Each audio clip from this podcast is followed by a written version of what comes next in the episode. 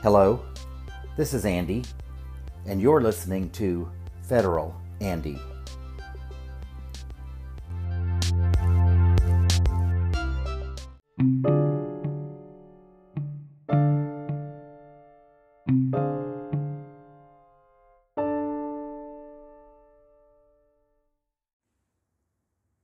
Episode 50 Remembering John Lennon.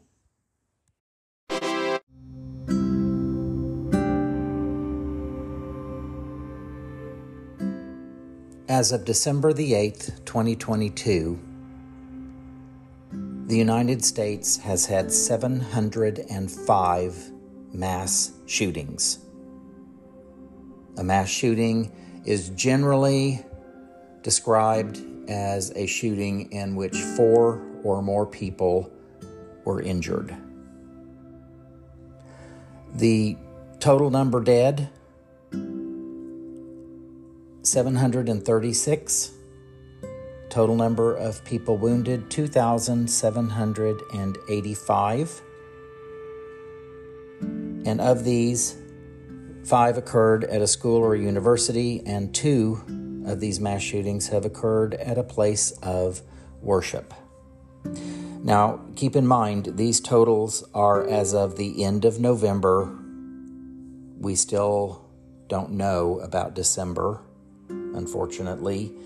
And keep in mind, this is not a total of people who were shot and killed. This is just mass shootings. 705. And we have pretty much averaged more than one a day every single day so far this year. And sometimes it's two or three or more mass shootings a day. shows that during the month of July, we had 100 mass shootings in the United States. So that would be more than more than 3 a day.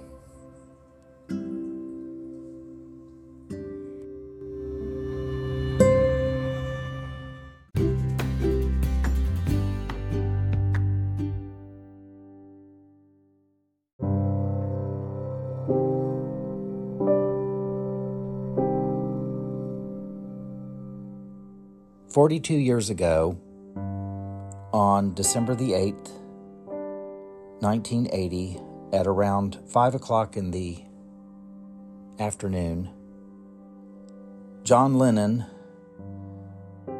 signed a copy of his double fantasy album for a guy by the name of Mark David Chapman. This happened as John Lennon and his wife Yoko Ono were leaving their apartment building, which is known as the Dakota. And they were headed to the record plant for a recording session.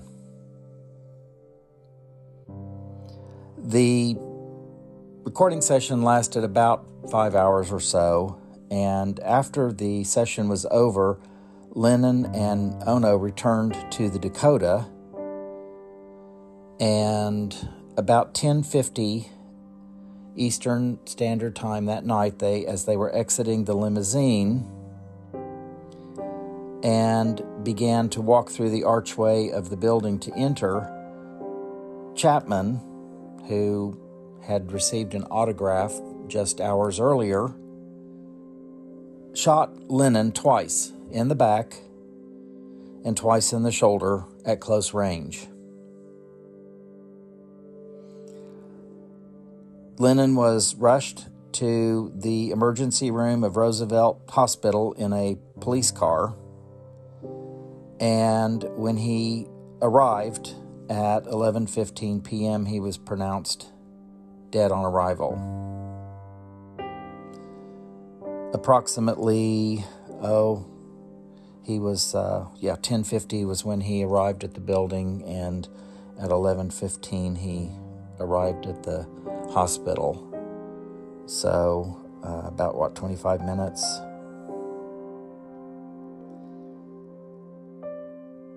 The next day, Lennon's now widow, Yoko Ono,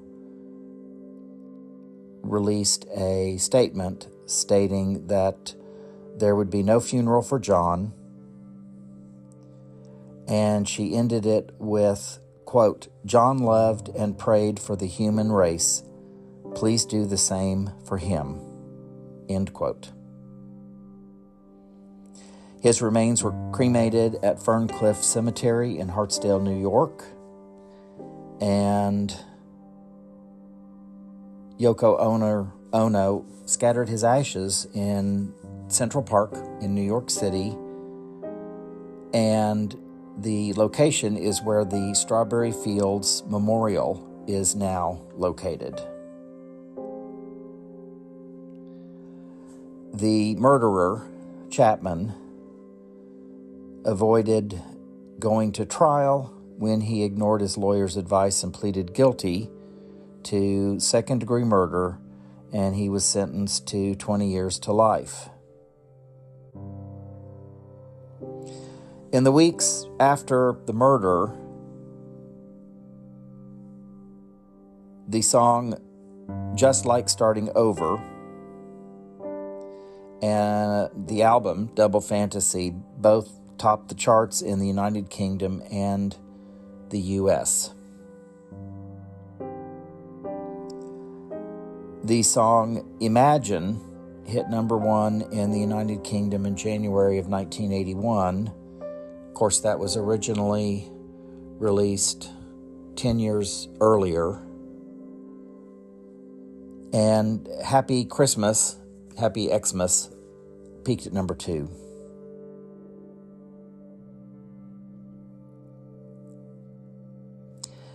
And interestingly enough, for those who like trivia, John Lennon, of course, was one of the original members of the Beatles.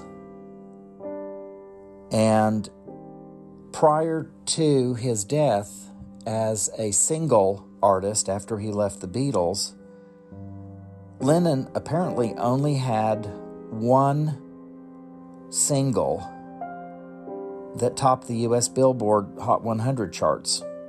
And that was uh, a song called Whatever Gets You Through the Night, which uh, Elton John was also on that uh, song. He did uh, backing vocals and piano. And that really surprised me. I, I would have thought that John Lennon would have had a lot more big hits.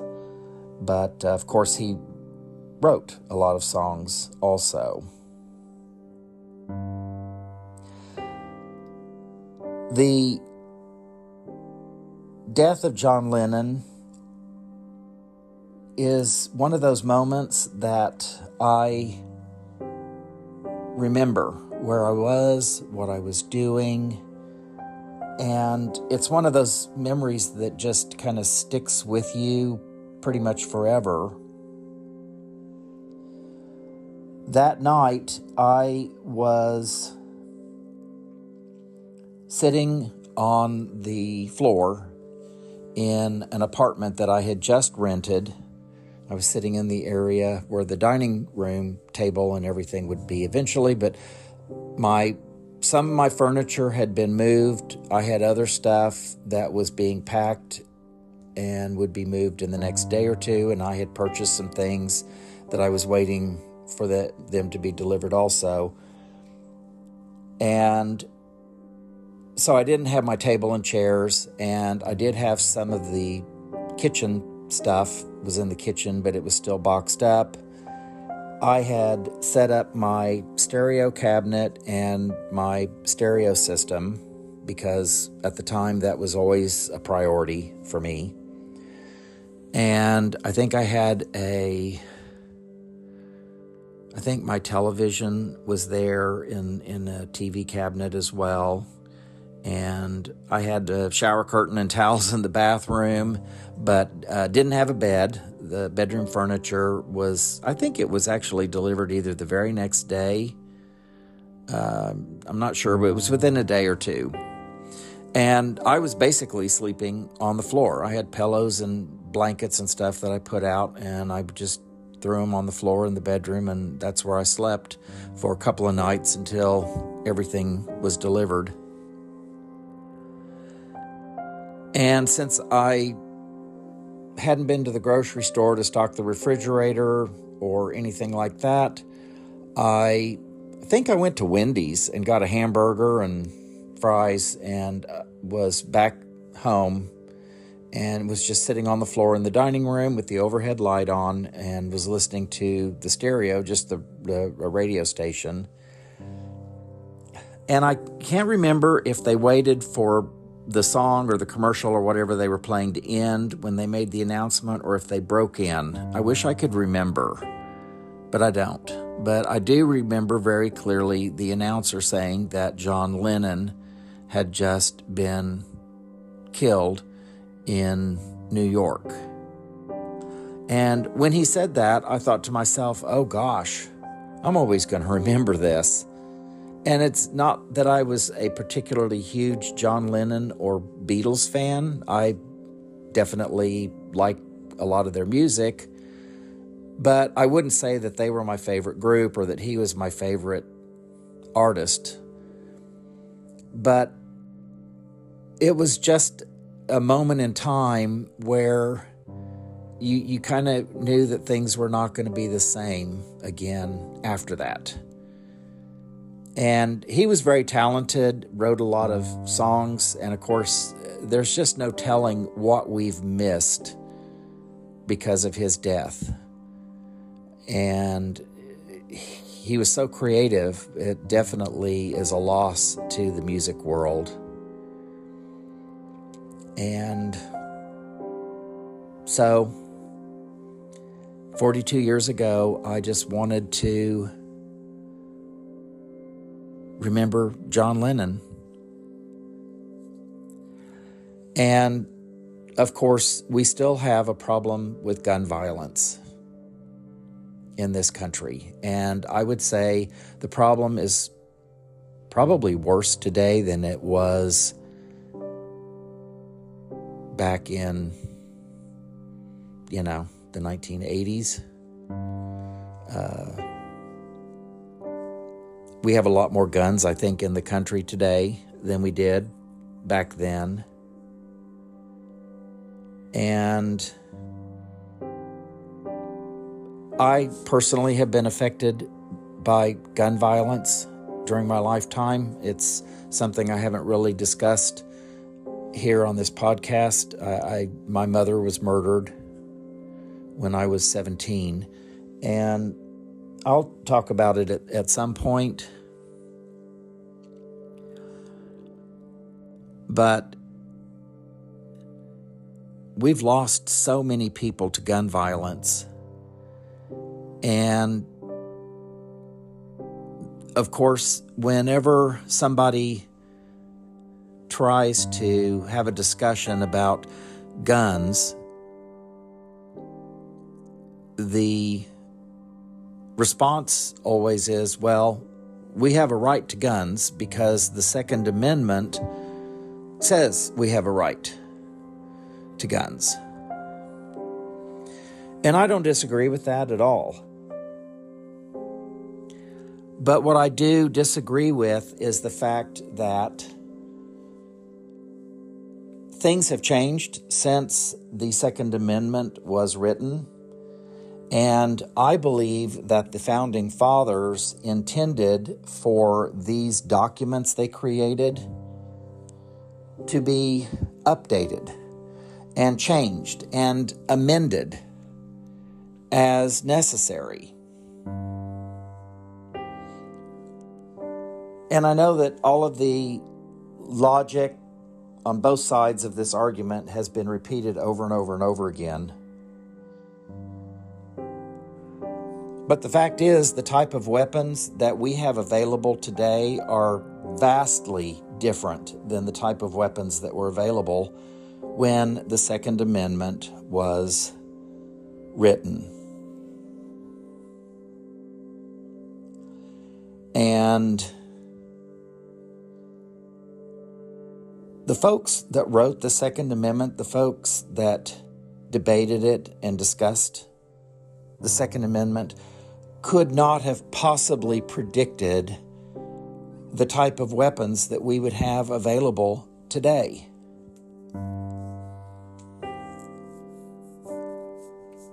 And I believe that the Second Amendment has been neglected by Congress. I think it should have been updated. Over the years, just as a lot of other things should have been updated. And Congress has failed to do its job.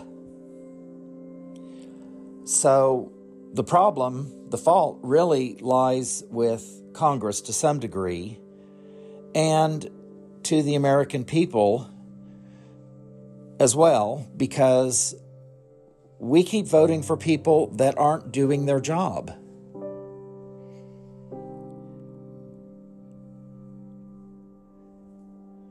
And you can't really expect someone who has been in the House of Representatives or in the Senate for decades and hasn't really made a huge impact on your life, you can't really expect them to do anything different than they've done in the past if you just keep voting for them. What gets the message across normally is when they start losing elections. And they're replaced by people who have a different view than they have. It's only then that they typically will take a look back and realize that they maybe should have done a little more. And while I will put part of the blame on Congress and part of it on the American people, I'm also going to put part of it on the Supreme Court. And I may sound like a broken record, but money in politics is a huge problem that we truly have got to address in this country because until that happens, we can't really expect anything to change. Money is indeed the root of all evil.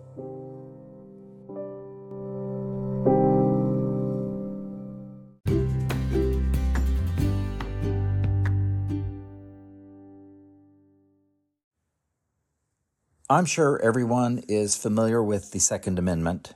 It is a very short, one paragraph, one sentence statement and it says, quote, a well-regulated militia being necessary to the security of a free state, the right of the people to keep and bear arms shall not be infringed. And I feel that the best interpretation of the Second Amendment in current time, current use, was from the late Justice Ruth Bader Ginsburg.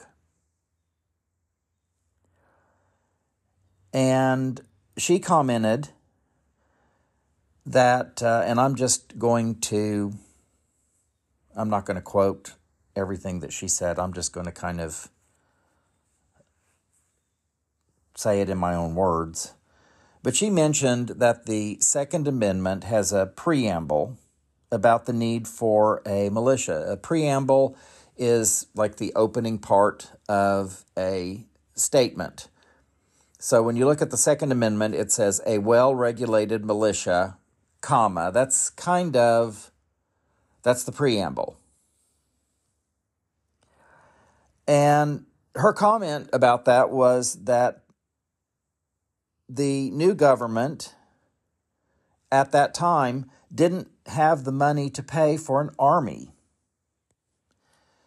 so, in order to provide protection to the state, which they're not talking about a state like Florida or Texas, the, the state was kind of like the whole country. They the in order to have protection, they relied on state militias. And the states required that men had certain weapons, and they specified in the law what weapons these people had to keep in their home. And that was done so that if they were called to respond to a an emergency or an attack or, or whatever, as militiamen, as members of like an army, they would have these weapons available to them. And she says that that was the entire purpose of the Second Amendment.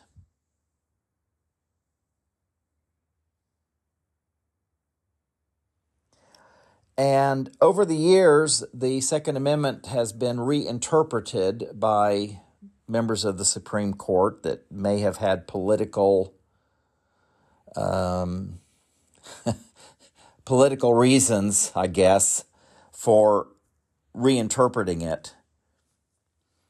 But in Ginsburg's opinion, the fact that this purpose has disappeared from current interpretations eliminates the function of the Second Amendment. So, in other words, her whole belief on the Second Amendment was that the sole reason for the Second Amendment was to make sure that the men who would need to respond to an active emergency or an attack from a foreign adversary or whatever, and they would have to serve as militiamen, they wanted to make sure that they had weapons in order to fulfill that purpose.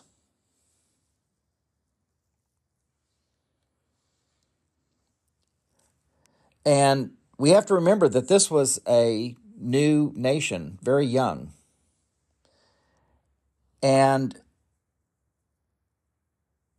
the entire reason for it was to make sure that the people who were going to fight for the nation to protect it would have weapons.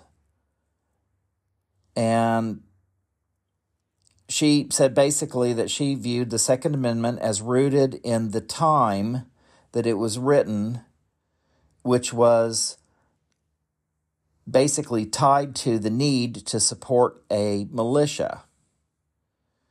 And because having a citizen militia, a volunteer or whatever, uh, we've it's obsolete now because we now have uh, a national guard and we have an army and a navy and an air force and you know marines all of that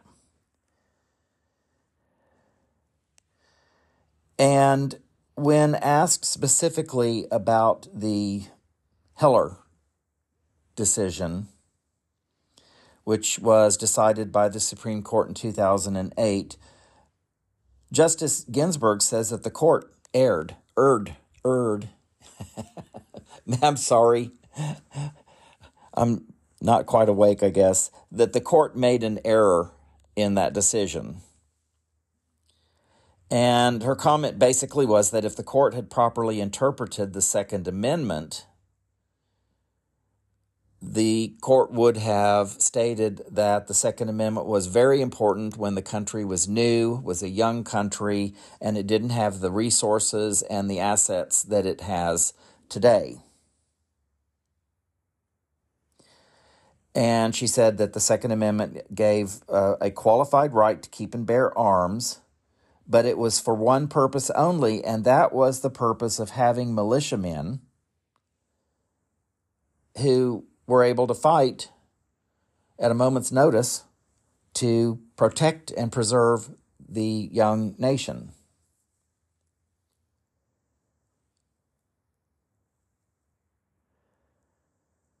So the thing that's missing here is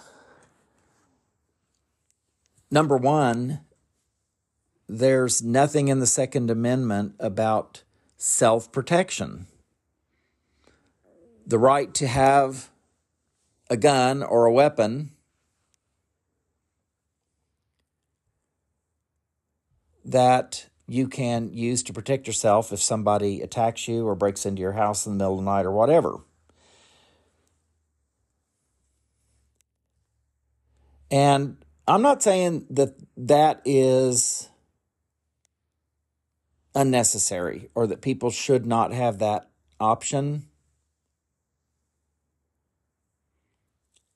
But uh, what I am saying is that there should be some form of regulation and responsibility for having arms. Originally, in order to have arms, you had to be part of the militia. You had to show up for duty.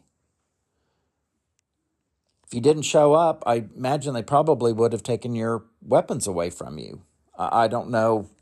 Some people seem to feel that there was almost a requirement and it only applied to men at the time, of course, because they didn't want women to do things like that.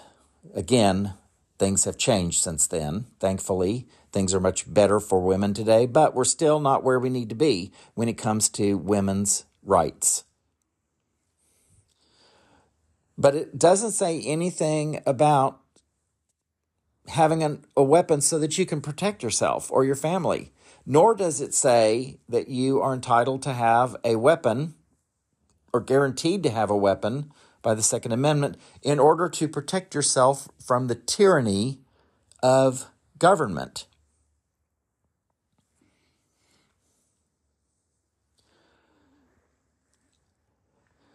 So, the types of weapons that they had back then, of course, were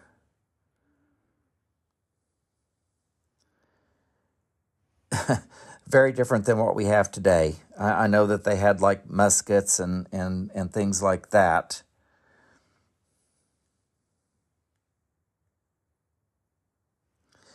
But for a Supreme Court justice to say that an amendment has become obsolete, I think says quite a bit. And that's one of those things that probably should have been updated several times over the years. And the thing that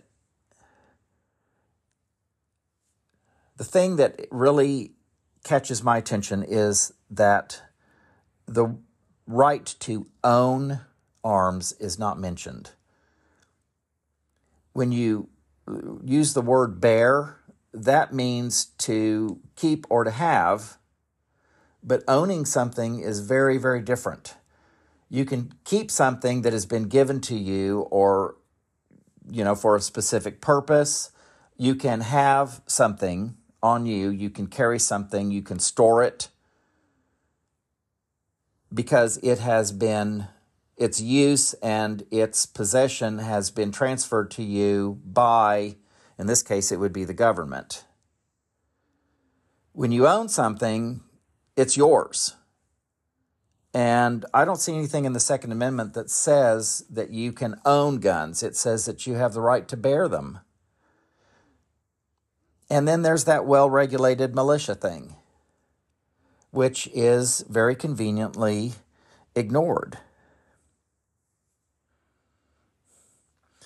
But when you own something, it is something that actually belongs to the person or the thing um, that that is mentioned. It, it's something that you have you have legal rights to. You you know if there's like a um, a permit or a title or a deed or whatever, you own something. But, you know, when you're, the word bear is very different. It uh, basically says that, uh, you know, it's, it's, when it applies to a person, it's, it's to carry something. That could include another person. You can carry, you can bear a person. You can bear um, an item, an object, but it doesn't mean that you own it. And I realize that some of the meanings of some of the words have changed over the years, but I would have thought that if they wanted people to own these weapons, where they were actually theirs to use as they desired, it would say that. You have a right to own these weapons and use them as, you know, you see fit, which is kind of the interpretation today. Yeah, you're not supposed to shoot at people unless you have a reason to shoot at them. You're trying to protect yourself. Um, but uh, this is something that Congress really should have sat down and they should have worked through it. And, and why have they not done that? Well, I think there's a couple of reasons for that. Number one is, of course, money. We have politicians who take an oath of office and then many of them get into office and very promptly forget that oath. And rather than working for the people, they are working for their donors. The lobbyists, the powerful corporations, powerful industry that has tons of money to spend. Because they know if you're in the House of Representatives, you're going to have to run every two years to keep your seat. And if you're in the Senate, you're going to have to run every six years to keep your seat. And that takes money. Especially when you consider that the midterm elections, which are normally not the big ones, of course, because you don't have a presidential uh, election in the midterms. But we just went through a 17 plus billion dollar midterm. That's what it cost for the advertising and all of that. 17 billion dollars. That's expensive. So everybody has to have money, and they spend a very large percentage of their time campaigning, collecting money. In the House, you've only got two years to build up that bank account. The Senate, you've got six. And if, of course, if you're the president, vice president, you've got four.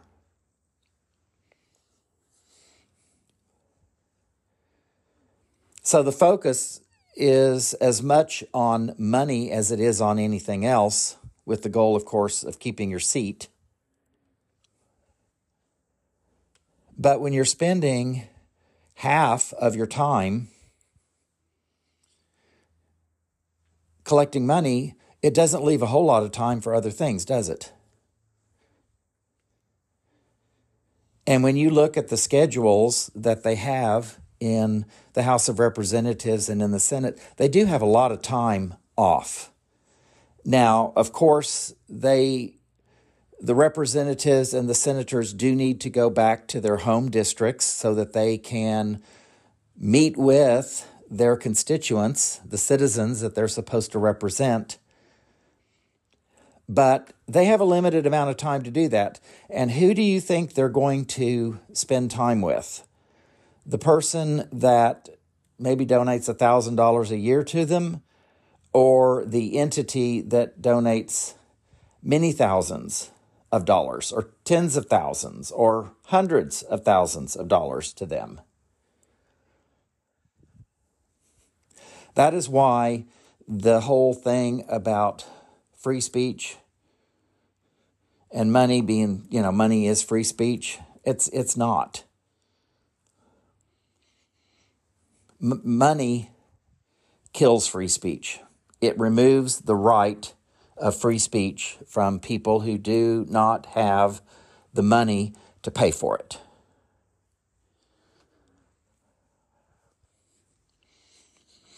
And what that has brought us is things like the Second Amendment that very obviously need to be discussed at this point.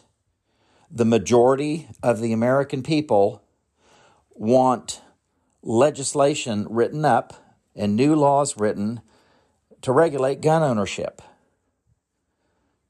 And nobody has said we want everybody to turn in all of their weapons because that is where the NRA, the National Rifle Association, which was supposed to be, I think, initially a safety course for gun enthusiasts, for sport, hunting, whatever.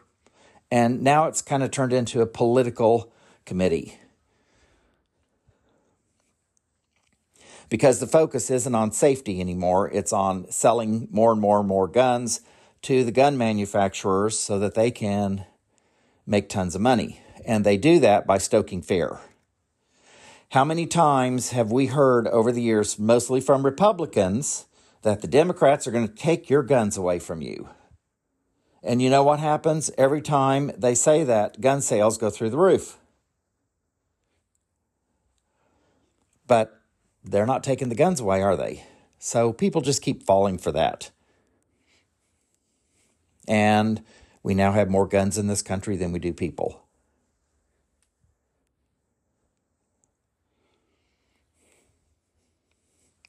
We have more gun violence than any other country in the world. We have more school shootings than any place else in the world. And again, all the excuses well, knives kill people too, so do cars. But the difference is those items serve another purpose. They were not intended to kill. Guns are intended to kill. That is what they do.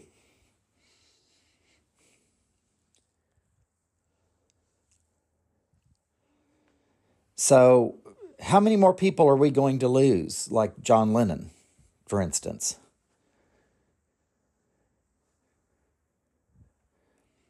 How many more family members are we going to allow to be killed? And the fact of the matter is, if you live in the United States of America today, you never know when you say goodbye to someone if you're ever going to see them again. And maybe they're just running to the grocery store. Or maybe they're just going to go to a bar to meet friends for a drink real quick or have dinner. Or maybe they're just out running errands or going to a concert. Or maybe they just are going to be stuck in traffic somewhere and there's going to be stray gunfire that's going to hit them.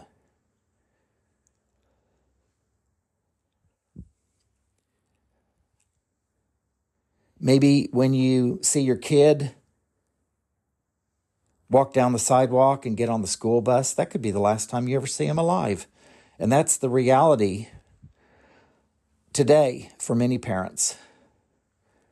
And how about the students, the friends who get to experience a type of fear that no one no one should ever have to experience. When you see your friends shot and killed right in front of you as you're hiding, fearing for your own life, while you're watching the life flow out of your friends.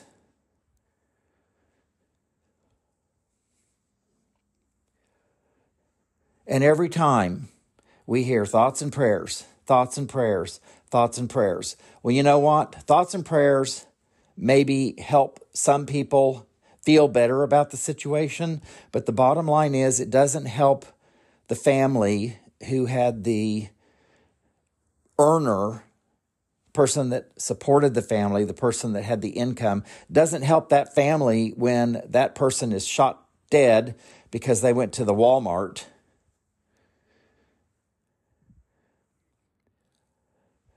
And now there's a mom and kids without a father, or a father and kids without a mom? And what if they don't have any income? Their whole lives change forever. They lose their home, they've lost their mom or their dad or their loved one.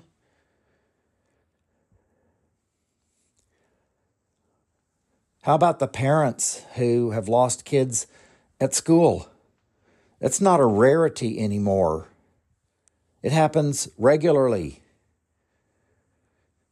Every time your kid goes out the door, there's that fear deep inside.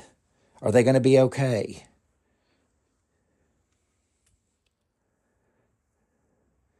I can remember when I was a kid, if I wanted to go out and play with friends, mom would say, Well, we're going to have dinner at about such and such a time, so make sure you're nearby. And we would be outside at night playing at a friend's house. And the way that mom and dad communicated to, uh, you know, to me that it was time to come home, come in for the night, they'd turn on the porch light on the front porch. We had a, our house was uh, on a corner, and we would normally enter and exit through a back door because the driveway and the garages and patios and all of that were on the back side of the house. And so that the lights on the on that back side of the house would always be on at night, but the front porch light would be off. We had uh, we had pole lights in the front yard that would come on automatically and stay on all night long. But I knew when I saw the porch light on that that was the signal for mom, from mom or from dad that it was time to come home. And, you know, they expected me to be home in, you know, 10 or 15 minutes. But they weren't too worried about where I was. They weren't too worried about my safety. They weren't worried that somebody was going to drive by with the windows down and just pull out a gun and start shooting. And I'm not saying that that never happened because, yes, it did, but it was rare. It didn't happen like it does today.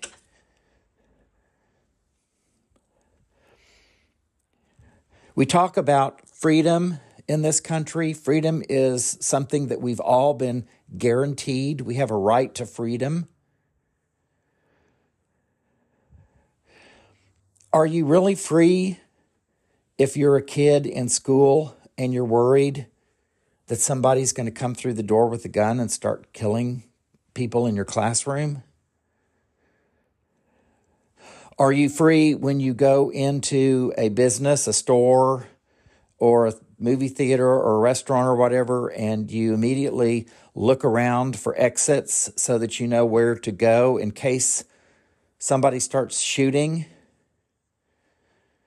Do you ask for tables that aren't right by the window if there's a street out there because you, you know, don't want to be in the line of fire? Is that freedom?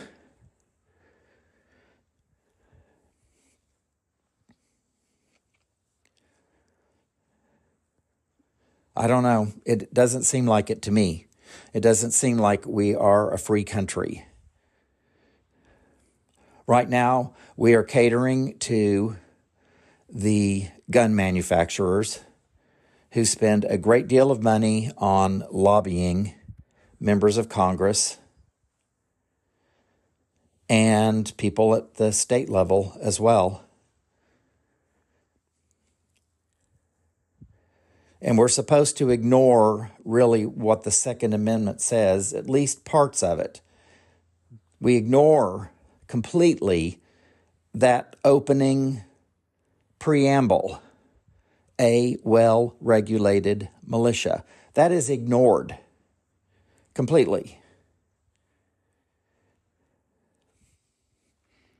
You have states now where no background checks, no permits, no safety training, no nothing.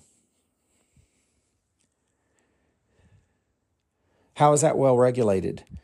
Well regulated means that there's there's some regulation, there are some laws.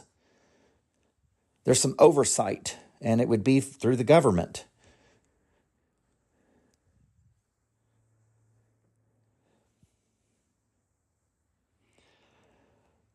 At any rate, we lost a incredible talent back in December of 1980.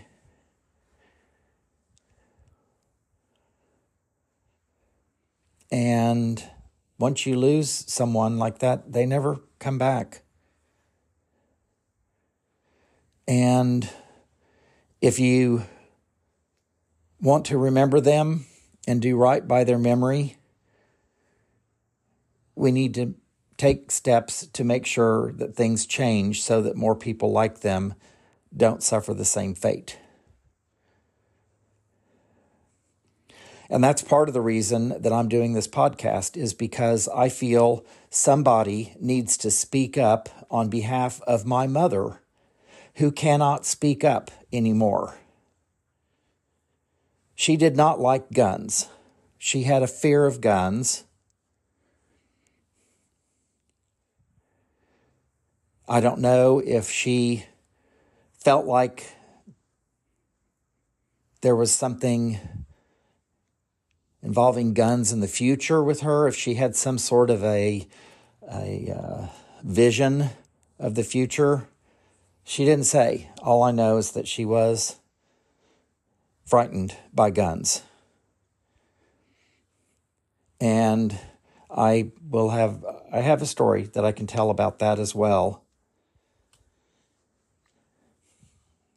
But I'm just one person of many, many people living in the United States today that remember someone that they loved, that they didn't get to spend the amount of time with that they should have because of guns.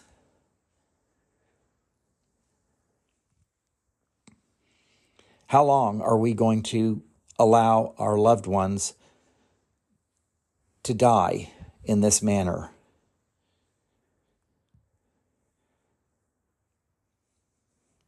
We need to make some changes, America. And we've got to follow the money trail to do it.